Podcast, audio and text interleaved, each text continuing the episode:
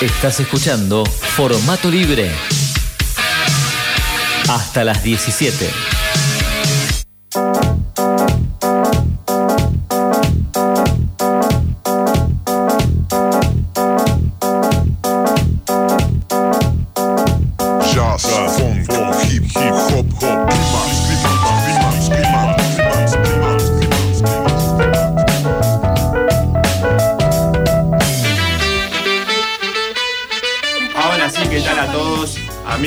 Y amigas de la radio? ¿Cómo están?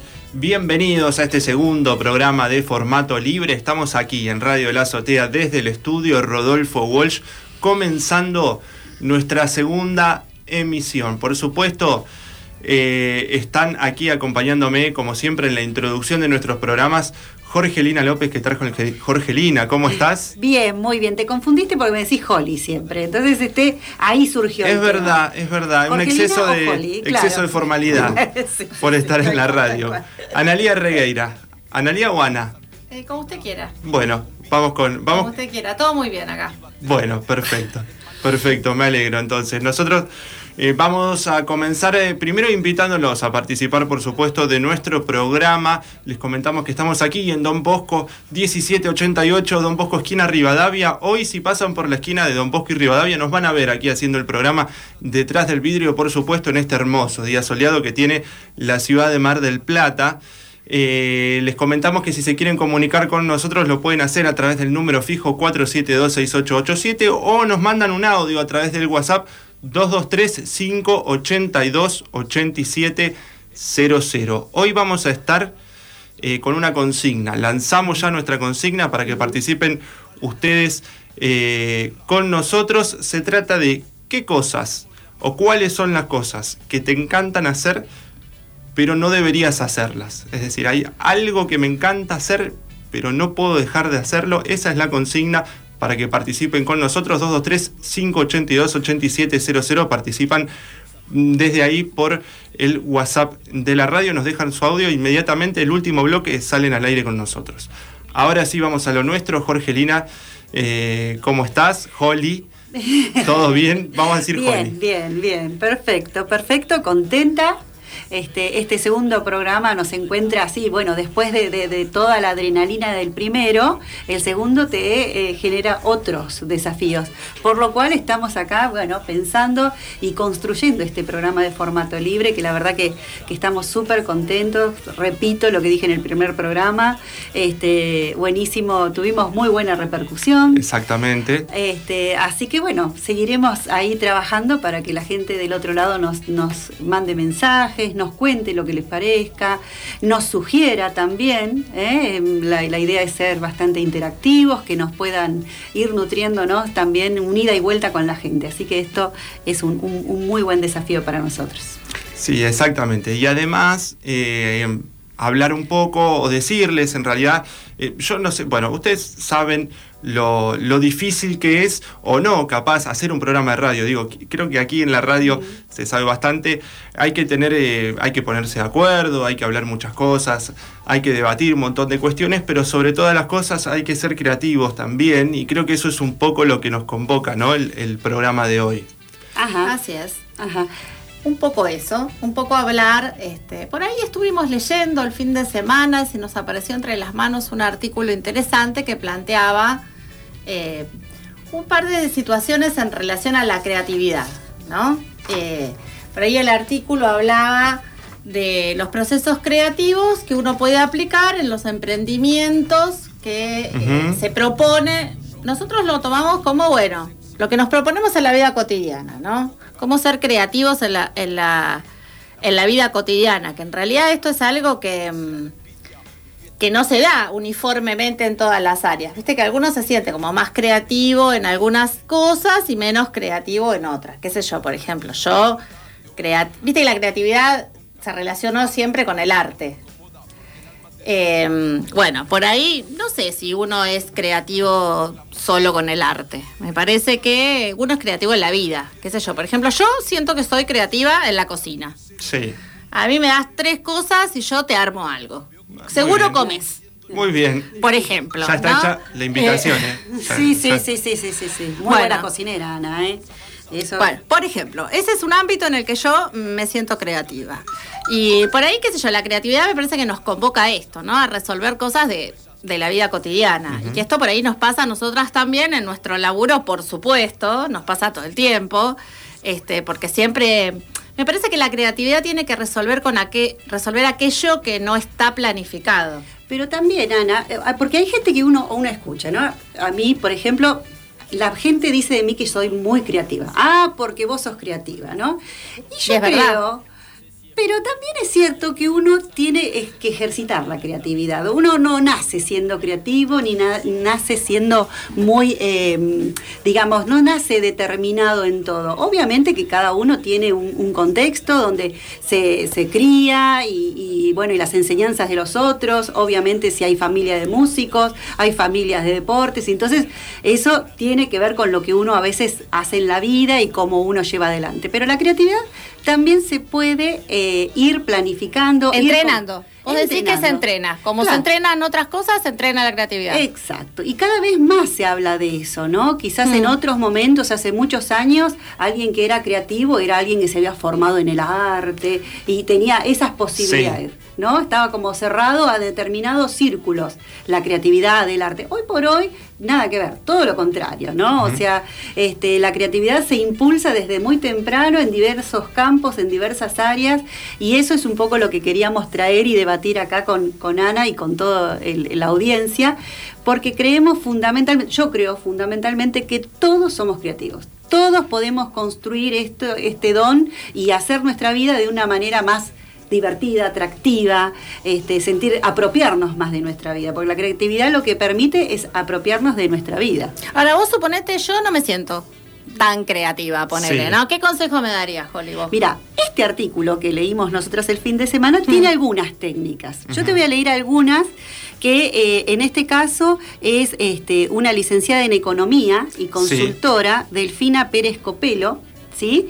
que habla de diferentes técnicas para aumentar la creatividad, para de- despertarla, para estimularla. Y a mí hay una técnica que me gustó. A ver, eh, en principio, ¿cuál? Inversión.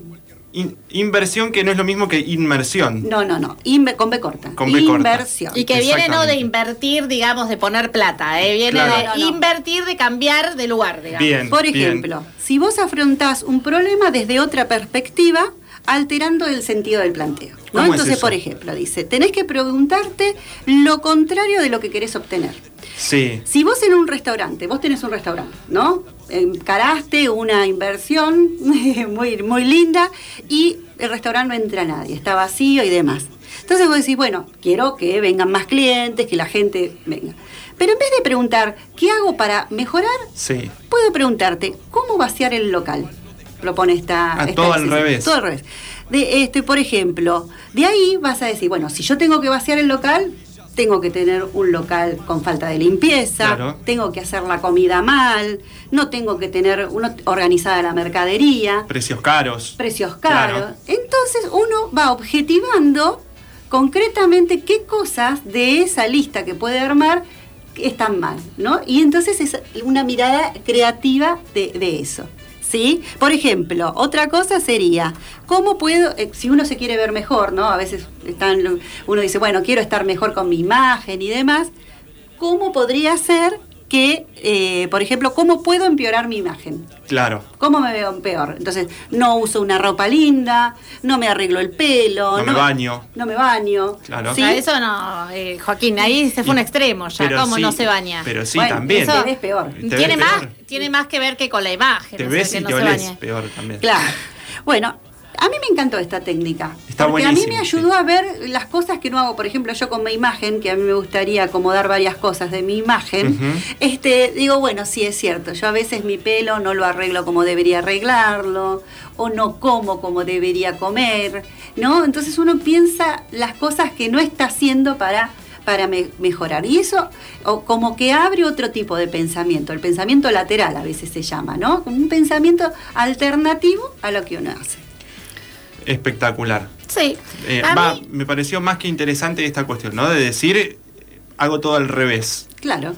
hago todo al revés y salta, ¿no? Como que uno pone en blanco sobre negro las cosas, su- o se plantea por lo menos las cosas que a uno le salen mal. Claro. ¿Cuál es la segunda técnica?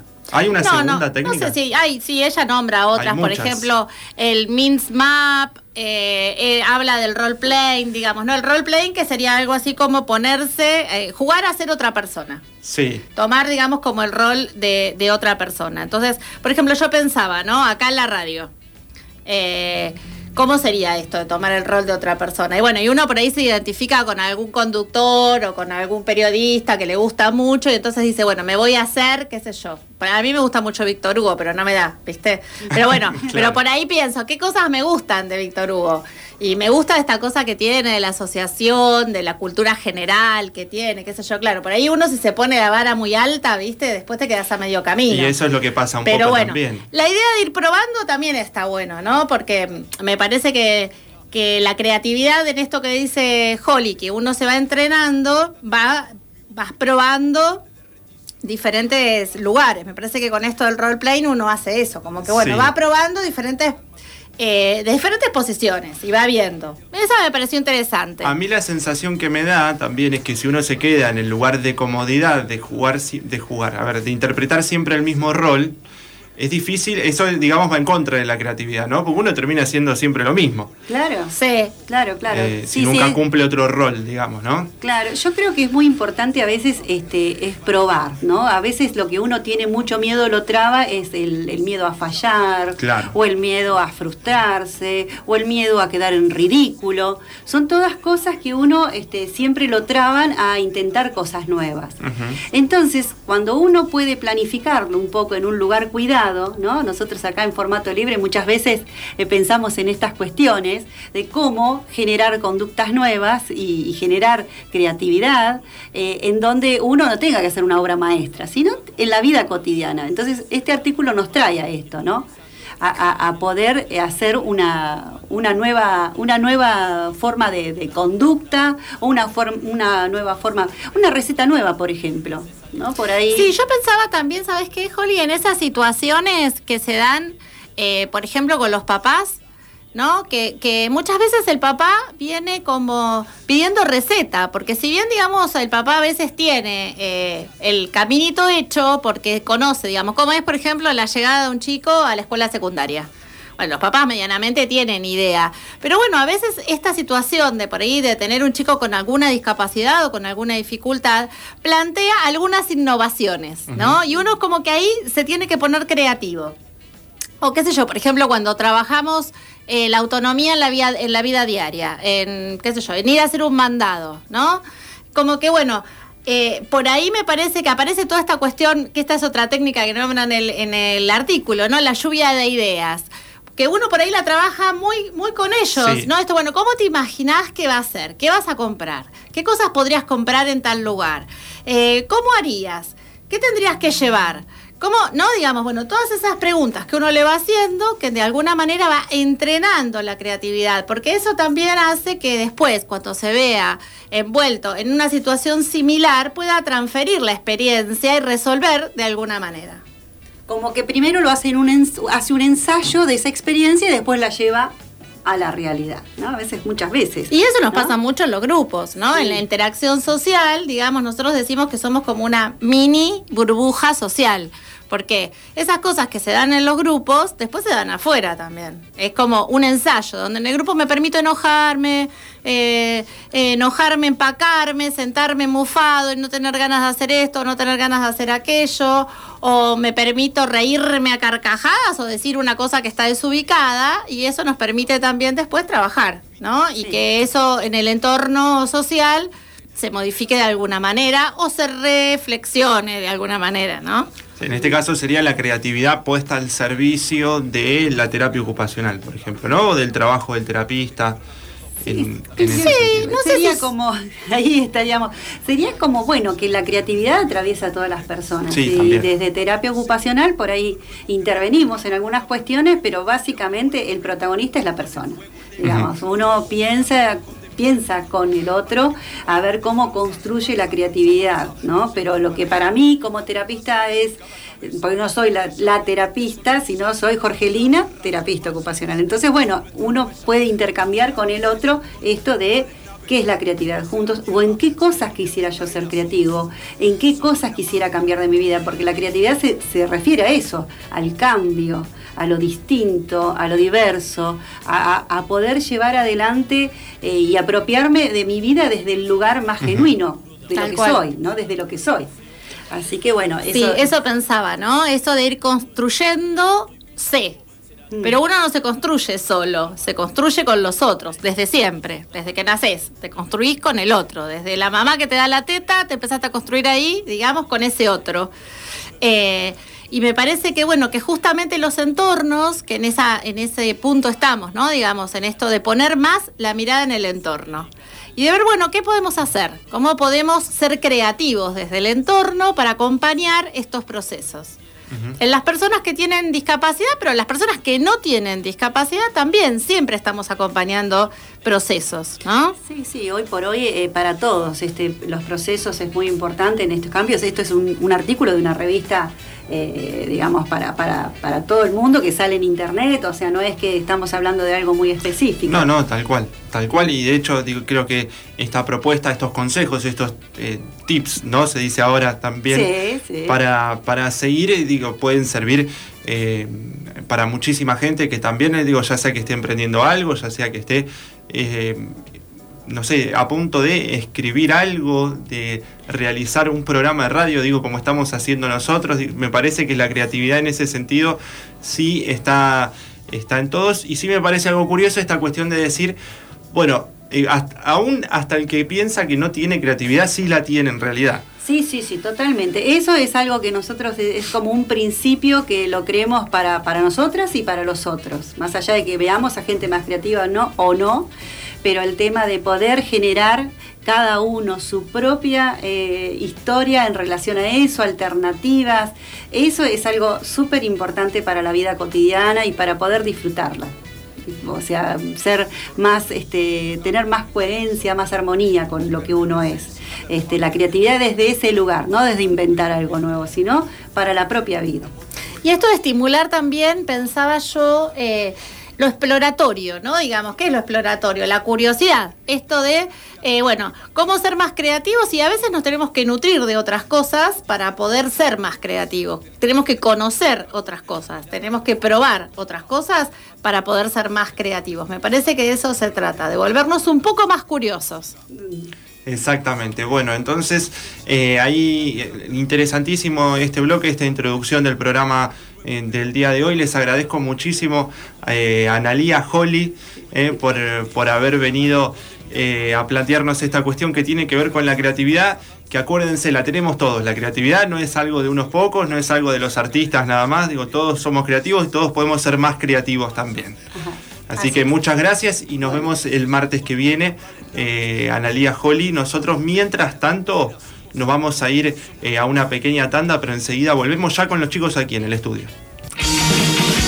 Comunicate al 223 582 8700.